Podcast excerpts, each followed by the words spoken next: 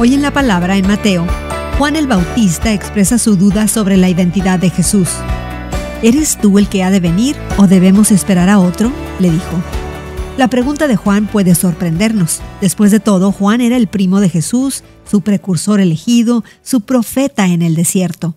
Pero cuando Juan le dijo la verdad a Herodes Antipas y condenó su matrimonio con Herodías, Herodes lo encarceló. Durante ese encarcelamiento, Juan no pudo hablar o ver a Jesús directamente, y esa falta de evidencia de primera mano parece haber plantado dudas. Afortunadamente, Juan canalizó sus dudas de manera correcta. En lugar de hundirse en la confusión y la depresión, llevó sus preguntas directamente a Jesús. Envió a uno de sus discípulos a preguntarle a Jesús, ¿Eres tú el que ha de venir? Jesús respondió gentilmente y ofreció sus milagros como prueba de que Él era el Mesías. Entonces Jesús se dirigió a la multitud, que había dudado tanto de él como de Juan.